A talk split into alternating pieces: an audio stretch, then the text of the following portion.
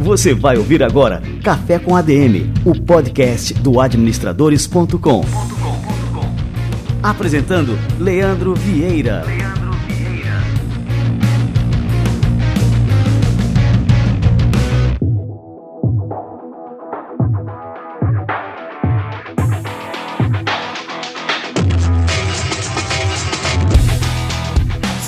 galera, está no ar mais um Café com a DM, a sua dose de cafeína nos negócios. E estamos começando o nosso episódio número 229.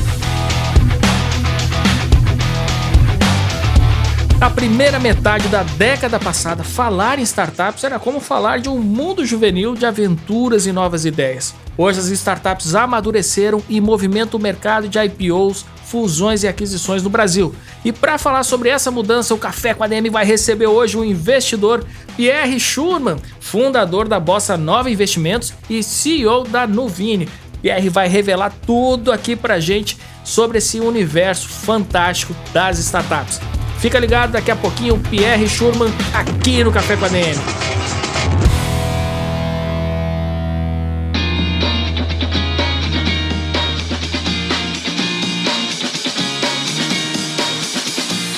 Entre 2019 e 2020, mais de 2 milhões de brasileiros começaram a investir na bolsa de valores. Muitos têm perfil conservador e migraram para o mercado de ações em busca de melhor rentabilidade. No entanto, para ter bons resultados em renda variável, é necessário formular uma estratégia, se informar diariamente e saber diversificar os investimentos. Para ajudar você nessa jornada, o BTG Pactual Digital oferece assessoria especializada de acordo com seu perfil de investidor. Atendimento 24 horas, realizado por pessoas para pessoas e uma plataforma digital de investimentos completa. O BTG Pactual Digital também oferece dicas de educação financeira para que você consiga viver com frutos do seu trabalho, destinar uma parte aos investimentos e realizar seus sonhos. Tudo isso de forma transparente e sem taxas de abertura e manutenção de conta. Siga o perfil do BTG Pactual Digital no Instagram, conheça mais sobre a solução e receba dicas diárias que facilitarão a sua vida financeira.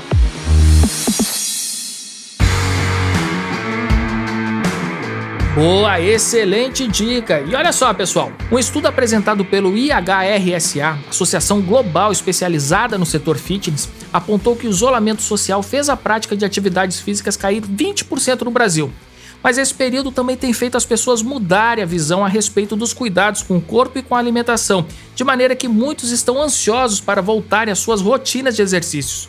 Afinal, uma vida saudável estimula a imunidade do seu corpo e beneficia também a sua mente, reduzindo a ansiedade e o estresse. Como esse momento ainda inspira cuidados, uma ótima opção é acompanhar os conteúdos da rede de academia Smart Fit, que traz informações sobre rotinas de exercícios, dicas para emagrecimento e definição do corpo, cuidados na execução dos movimentos e sugestões para uma melhor alimentação. Acesse o site smartfit.com.br e saiba como desenvolver uma rotina saudável mesmo sem sair de casa. É hora de se cuidar e, para isso, manter-se ativo é fundamental. smartfit.com.br. O link está na descrição do nosso episódio de hoje. Muito bem, galera, vamos receber aqui esta fera, Pierre Schurman.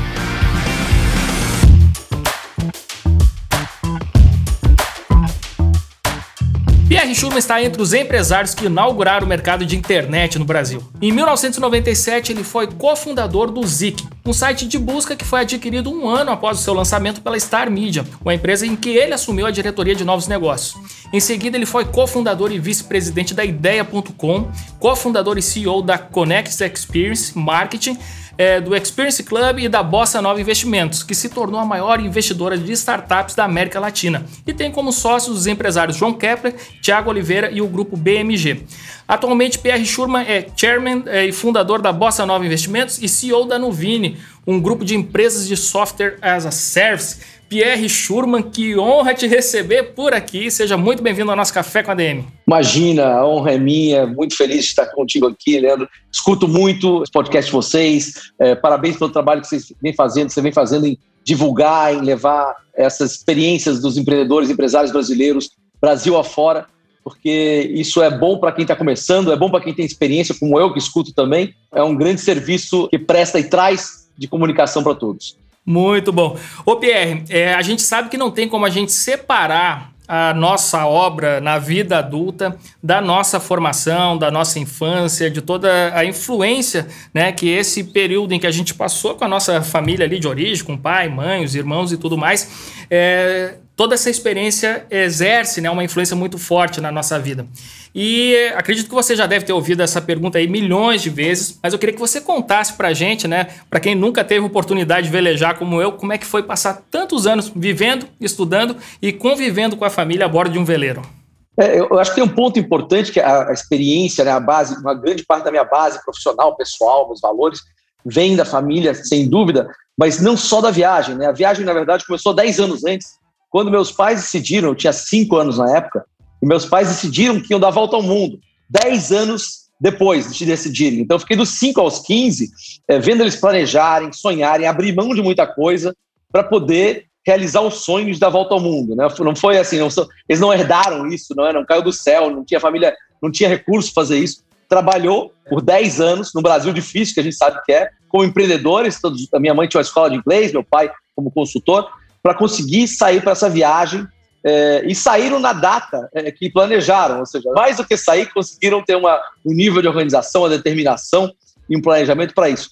E aí fomos morar num barco, né? Sair de uma casa, é, por menor que seja, maior que seja, quando você vai para 45 metros quadrados, onde você convive sete dias por semana, 24 horas por dia, é o equivalente a ficar numa barraca grande é, por quatro anos. Né? A gente agora está nesse, né, nesse momento, né, nesse último ano, aí, vivendo o Covid, onde muitas pessoas estão nos seus apartamentos, suas casas, sem convívio. É, é, eu sei que é um momento muito difícil, é, mas não é muito diferente de morar num barco. Né? Morar num barco tem suas vantagens, e eu vou falar sobre elas, mas é um ambiente fechado. Então, uma das lições importantes é você conviver com pessoas diferentes, que são seus familiares, mas quando você está convivendo todo dia são diferentes, ter paciência, ter tolerância é, para isso. Uma outra parte importante é que esse barco viajou pelo mundo e aí você vai conhecer culturas diferentes. Então você tem que pesquisar, hein? você tem que aprender a ser autodidata para aprender línguas. Então, eu sei um pouco de francês, um pouco de espanhol, um pouco de inglês, por causa da viagem, por causa da exposição que eu tive com outras culturas. Aprender a trocar moedas diferentes, aprender a lidar com, com essas pessoas e aprender que o mundo, né, você se torna mais compreensivo em relação e mais empático em relação às pessoas que às vezes têm visões diferentes das suas, têm valores diferentes das suas. Você não precisa concordar com elas, você precisa respeitar os valores que elas têm, se elas não ferem os seus valores, e tentar conviver com elas de alguma forma, tentar, já que você está no país delas, por exemplo, navegar os mares das diferentes culturas. Assim, esse teu perfil empreendedor, você diria que veio, assim, tem muita influência é, dessas experiências que você teve com a sua família? Ou você acha, assim, que sua família tinha um caminho e que você decidiu trilhar um outro completamente diferente? Então, curiosamente, é, quando eu saí do barco e fui morar nos Estados Unidos para fazer faculdade, o meu primeiro emprego foi no mercado financeiro. Então, eu trabalhei numa empresa chamada Salomon Spetborn, que é uma das grandes gestora financeira. E aí você diz, pô, mas saiu do barco e foi ser executivo, funcionário, na verdade, de uma empresa com 10 mil, 20 mil funcionários. Então, acabou o mundo da vela, acabou o mundo da experiência. Mas, curiosamente, o tal do bichinho do empreendedorismo, ele tinha já me picado e quando eu voltei para o Brasil em 1995, que coincidiu com a volta da família, para ajudá-los, na verdade, a estruturar as, as outras expedições, porque eu vim fazer isso, eu entendi que meu caminho, meu DNA era empreender, meu caminho, meu DNA era é, viver um mundo que é um mundo de alto risco, né? Você tem que ter paciência, tolerância, resiliência, mas é um mundo onde eu me sinto muito confortável. Então, tem sim uma grande inspiração, uma grande é, motivação da família, embora eu tenha começado numa carreira que é a carreira mais quadradinha do mundo, né? Sendo um consultor financeiro da grande gestora. E como é que você veio para o mundo das startups, Pierre? Como é que você é, criou, mais na frente, lógico, você teve toda essa experiência com essas empresas de internet, isso logo no começo, pelo amor de Deus, a gente está falando aqui do Z que eu lembro, que era os primórdios da internet, né? É, Star Media, enfim. É, e como é que você viu nesse boom que a gente está vivendo agora nas startups, só que você viu e enxergou isso muito antes né, aqui no Brasil. Qual foi assim o principal fator que levou você a criar a Bossa Nova junto com toda a turma ali, com João Kepler, Thiago Oliveira e depois com o grupo BMG? A Bossa Nova nasceu porque eu queria participar do mercado, mas eu queria também contribuir. É, então, a Bossa Nova nasceu e tem até hoje uma visão de entrepreneur first, né? O empreendedor vem em primeiro lugar. Então a gente tinha um movimento, tem um movimento, tinha e tem, continua tendo um movimento de ser uma empresa de investimentos e ser um veículo de investimento que foca no empreendedor, tanto do ponto de vista de grana, mas que na linha do tempo a grana se torna menos e menos relevante, e sim de trazer conhecimento, trazer troca, trazer inteligência. Né? A própria Rede Bossa, que foi criada há três anos atrás e tem hoje mais de mil empreendedores, ela tem como objetivo trazer esse conhecimento, trazer essa oportunidade para empreendedores que tenham a vontade de traçar, navegar nesse mar, uh, mas que ainda precisem de um apoio além do capital. Então a Bossa nasceu como uma forma de compartilhar um pouco da experiência que eu tive antes de fundar a Bossa e de criar essa comunidade, criar esse movimento no mercado. Eu fundei ela em 2011, mas ela começou de verdade em 2015. É, em 2015, o mercado de startups é um mercado muito menor que esse aqui, tinha muito menos capital, muito menos coisas acontecendo, era mais difícil conseguir capital, mais difícil conseguir convencer investidores. E a gente tem como missão transformar o mercado e trazer, dar acesso a, a bons empreendedores, ou pelo menos empreendedores bons com boas vontades e bons projetos, bons negócios, algo que eles não teriam no mercado de uma forma geral. E a gente tem aqui um dado, né, que entre janeiro e novembro, só entre janeiro e novembro do ano passado, é, nós tivemos 400 operações de fusões e aquisições entre as empresas de TI, é o setor que lidera esse mercado de, de startups. É, a mudança de perfil das startups nesses últimos 10 anos influenciou também esse mercado? Acredito que sim. Tem dois pontos importantes. Né? O, primeiro é que os empreendedores estão muito melhores. É, em 2011, é, 2012, quando eu investi em startups, o João também investia lá em startups do lado dele, até 14, 15, a primeira safra lá, os empreendedores não tinham tanto conhecimento, não só de termos de negócio, mas de como estruturar, como escalar negócios, como crescer negócios, como ser eficiente no uso do, do dinheiro de investimento. E aí, com a vinda de várias metodologias, desde o Canvas, que é o mais simples, até Agile e outras ferramentas mais, e formas de entendimento e a disseminação do conhecimento de tudo isso, você vê empreendedores melhores, cada vez melhores. Né? Grande parte de empreendedores é primeira geração, já falo sobre isso, mas essa primeira geração que está aqui, ela é uma geração muito mais preparada, muito mais antenada, está construindo negócios que são melhores ou que estão aproveitando melhores oportunidades.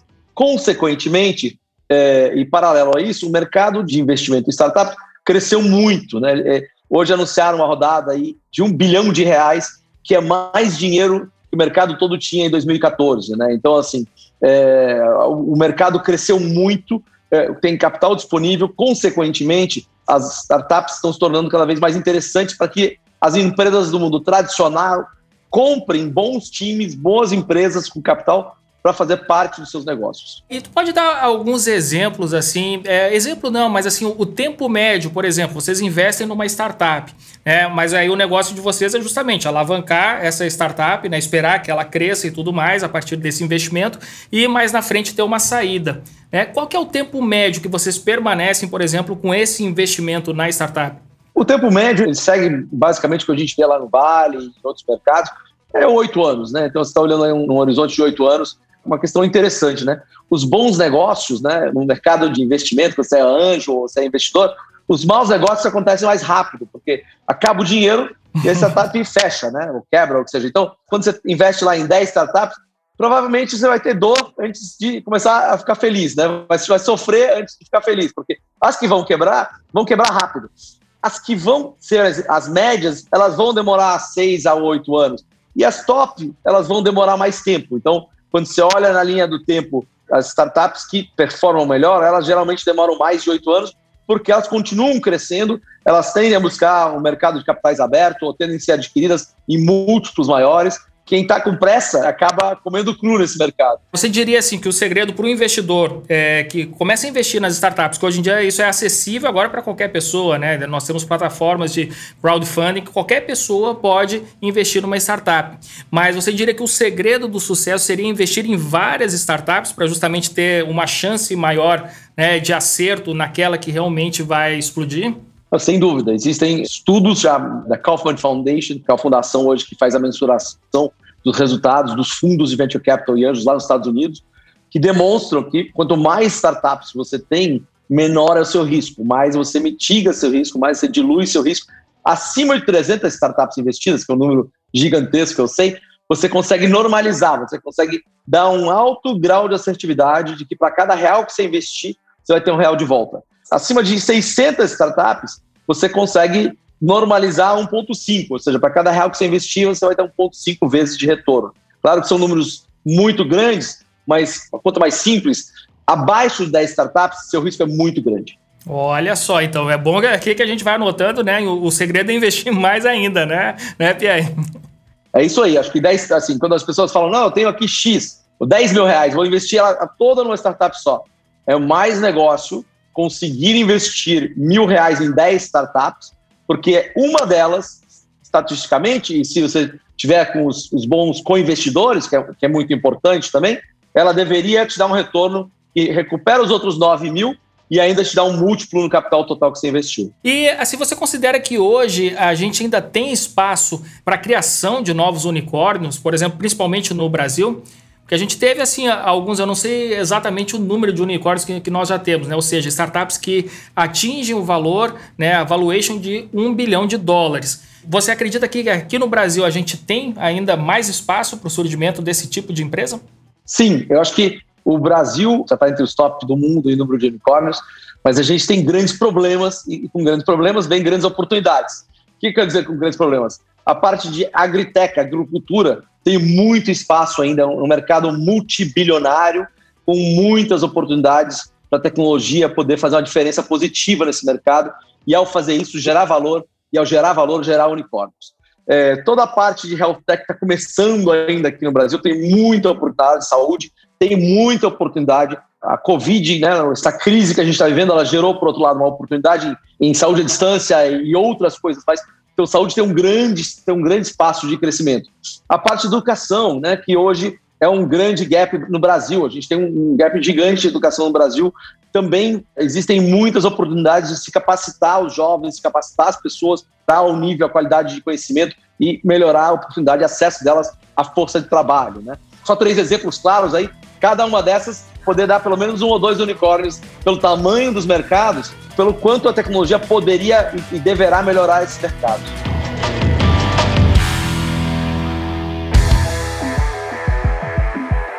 E me diz uma coisa, conta um pouquinho da Nuvini também, Pierre. Qual que é a proposta assim da empresa? Quanto tempo já tem a Nuvini no mercado?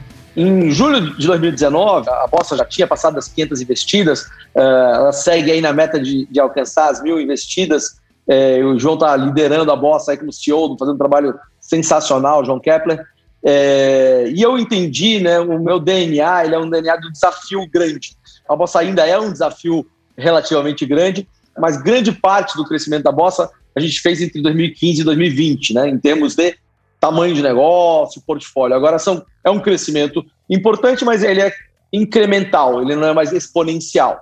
É, dito isso, é, eu entendi que existia oportunidade no mercado de tecnologia, software, de SaaS especificamente, que é o mercado onde eu olhei, de B2B, é o DNA da Bossa também, mas lá no outro estágio, a Bossa é o primeiro cheque institucional, o primeiro cheque de empresa que é feito geralmente nas startups. Na outra ponta, a gente está falando do exit, né? Como as empresas são adquiridas, como é que o investimento pode ter liquidez lá na ponta, como é que os empreendedores podem ter alguma realização financeira.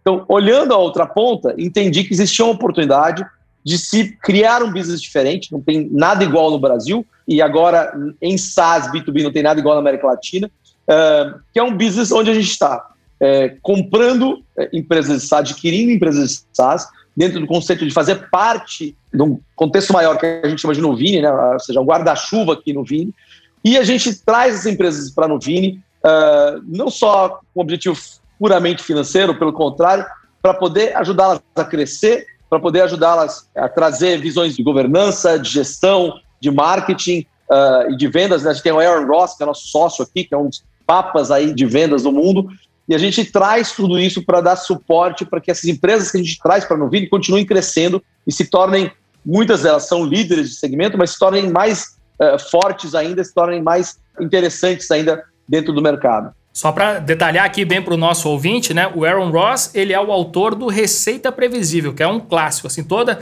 empresa que trabalha com alguma receita recorrente, seja um serviço de assinatura, é, enfim, como é o nosso caso aqui no Administradores Premium, todo mundo tem que ler esse livro, né? Que é o Receita Previsível. Não sabia que ele era seu sócio aí, não. Ó, que legal. Ele é nosso sócio aqui, tem um time muito bom aqui, enfim. É, a gente tem um time super sênior, bem estruturado é, de pessoas. A Carol, que é a nossa Chief People Officer, foi VP de RH do Google, do WeWork da América Latina. Então, a gente tem um time bem estruturado, bem sênior, tem valores muito mais startup do que de uma, uma holding, né? Então, isso é super importante. A gente, a gente tem esse DNA de startup, é, tem essa vontade de ajudar e apoiar e efetivamente conseguir fomentar para que essas empresas que a gente está trazendo para cá cresçam e não só os founders, mas os times se, se sintam parte de algo maior. Né? Então, é um movimento também de mercado, onde a gente está com um objetivo muito ambicioso de chegar na liderança de SaaS América Latina nos próximos quatro anos. Ô Pierre, me diz uma coisa, você falou agora em DNA de startup, e isso é uma coisa que eu sempre tive essa preocupação. Né? Aqui no Administradores, é, vamos lá, se a gente colocar aqui em números absolutos, da ideia né, até o negócio, hoje em dia já foram mais de 20 anos, né, de 2000 para cá. 21 anos. E eu sempre tive essa preocupação de manter um espírito de startup. É, quando é que uma empresa ela deixa de ser startup e ela deve deixar de ser startup? Tem várias respostas para essa pergunta. a primeira é uma resposta técnica, tipo, e qual o tamanho, que idade, né? É, mas eu, eu gosto da resposta que é mais ligada aos valores, mais ligada ao ethos, mais ligada a, a como a empresa se comporta, né? Então, por exemplo, a Apple, né, obviamente é uma empresa mais antiga, ela tem inovação, mas ela não é mais uma startup. Né? A Microsoft não é uma startup. Mas a Salesforce, que é uma empresa de multi-bi, né, uma empresa de quase 400 bilhões de dólares, ela é uma startup, porque ela continua buscando inovar, o founder está lá à frente dela, é, acabaram de comprar o Slack, um movimento ousado aí, é, e ela tem esse DNA, então ela tem esse drive, eu acho que ela consegue permear esse drive na cultura dela, mesmo tendo dezenas de milhares de colaboradores, é, as pessoas que estão lá e se sentem como parte de uma startup. Agora vamos falar um pouquinho de IPO, né? Você tinha falado que esse ano de 2021 seria o ano da IPO das startups de tecnologia. E ao longo aí do ano passado, a gente recebeu várias pessoas aqui no, no Café com a DM, vários né, desse setor, né, empresas de TI, que relataram uma alta demanda pelos serviços, principalmente ali a partir de abril, quando a pandemia começou a se espalhar e as lojas físicas começaram a fechar as portas, né? Na sua visão, assim, a, pandemia ela precipitou a adoção de tecnologias nas empresas. O que, que, você acha assim que foi esse movimento? Qual a leitura que você faz, né, da questão da adoção de novas tecnologias? É, isso já era um movimento que estava se desenhando, já era uma necessidade assim para ontem e que a pandemia acelerou? A pandemia fez cinco anos em um, né? Que a gente via de projeções em e-commerce, é, em logística, é, em telemedicina, em sistema público, né? Então, assim, imaginar que, é, independente, você entrar na questão política da distribuição do apoio emergencial, a Caixa Econômica tem uma carteira virtual onde foi distribuído dinheiro, uma massa grande da população. Isso é um push para o digital. Você tem várias startups, empresas criando seus, seus bancos digitais, suas plataformas digitais, mas isso foi por necessidade, né? Não foi as pessoas não tinham alternativa, elas tinham que receber lá e acabaram começando a utilizar essa tecnologia, né? Em saúde a mesma coisa, em governo falando de junta comercial, né? hoje em dia você consegue assinar documentos digitalmente, né? O cartório, é, infelizmente, está com seus dias literalmente contados porque você conseguiu promover uma evolução na digitalização de tudo que é, é jurídico e legal é, grande é, os próprios processos estão andando mais rápido do que andavam quando estavam na corte, porque o juiz e os desembargadores despacham mais rápido. Estou é, usando alguns exemplos, né? Então, sim, foram cinco anos e um que não aconteceriam, sem entrar na questão trágica da pandemia, mas não teria acontecido sem esse enorme empurrão que o Brasil levou. O mundo levou, né? Com certeza. E me diz uma coisa agora, Pierre. É, assim, a gente é, recebe também dúvidas de várias pessoas que querem empreender, né?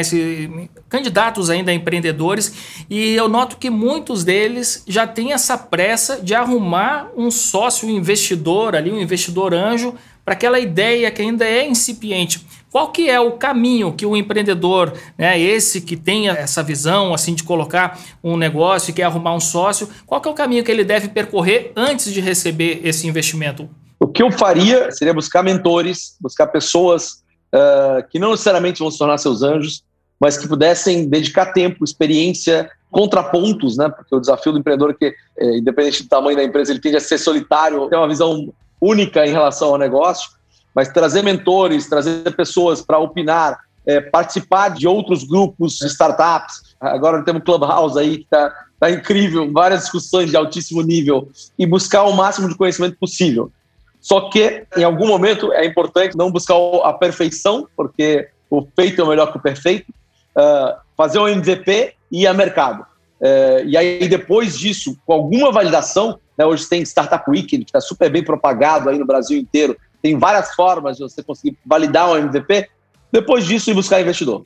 Para bater na porta da Bossa Nova, né? O cara tem que estar tá em que estágio do seu negócio? A Bossa Nova hoje ela recebe negócios que são B2B, ou seja, fazem negócio com empresa, que já estejam funcionando há algum tempo, já tem um cliente e faturamento. Então, é pós-ideia, geralmente pós uma rodada de investimento anjo, uh, que já mostrem que estão no caminho para se aproximar do que chama de product market fit, ou seja, já encontraram o cliente, ou pelo menos um cliente, um tipo de cliente ideal e conseguem, com pouco de capital, acelerar esse processo.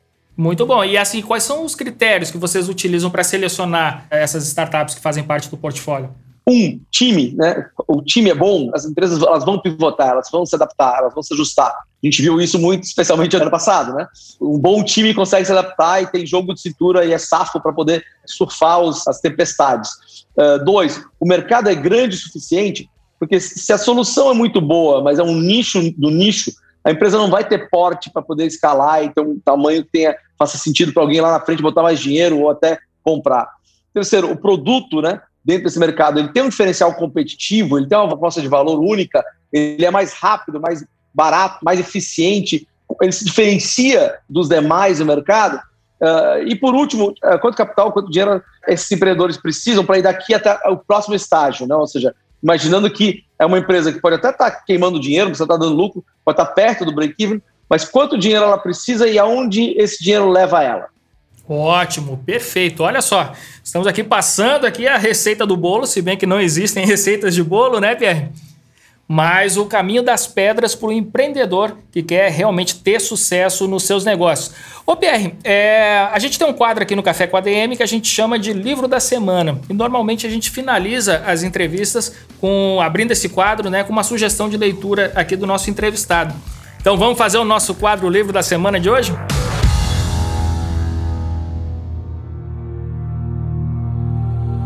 Livro da Semana. Para quem quer empreender, e empreender é um desafio, tem os seus momentos felizes, tem os seus desafios, é, eu recomendo o Zero a Um, do Peter Thiel, que não é um livro novo, é um livro aí já tem alguns anos, mas ele explica bem os desafios explica bem o que é, você precisa fazer para dar as primeiras etapas, para fazer o seu negócio sair do zero, começar a crescer e aí continuar escalando. Então, essa é a minha recomendação de livro para quem quer empreender.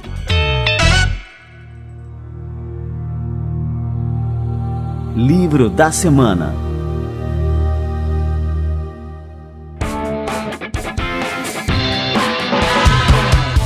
Grande Pierre, cara, eu queria te agradecer muito, Pierre, pela presença aqui no nosso Café com a DM, pela aula que você deu aqui pra gente e desejar cada vez mais sucesso aí nos empreendimentos. Isso aí faz muita diferença né, em todo o ecossistema de startups aqui no Brasil, na promoção do empreendedorismo, enfim, e lógico, né, gera impactos em toda a nossa sociedade, cara. Muito obrigado mesmo e parabéns, Pierre. Leandro, eu que agradeço aí, agradeço pela entrevista, agradeço pelo tempo.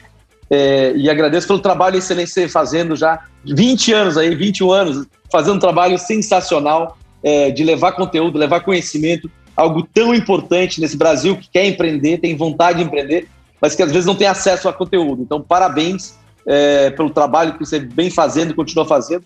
E vamos juntos aí transformar e mudar esse Brasil empreendedor. Valeu demais, obrigado de coração, Pierre. Um grande abraço. Obrigadão, um grande abraço. Valeu.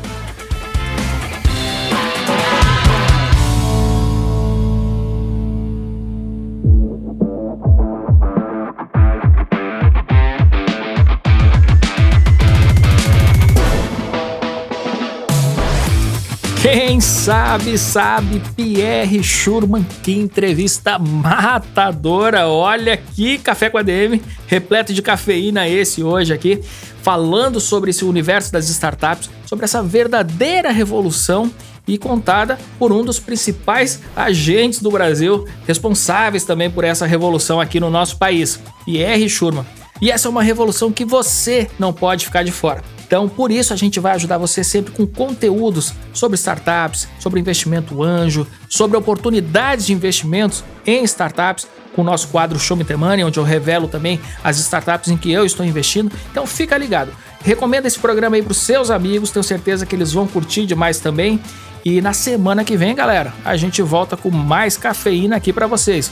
Combinados então? Então até a próxima semana em mais um episódio do Café com a DM, a sua dose de cafeína nos negócios. Até lá.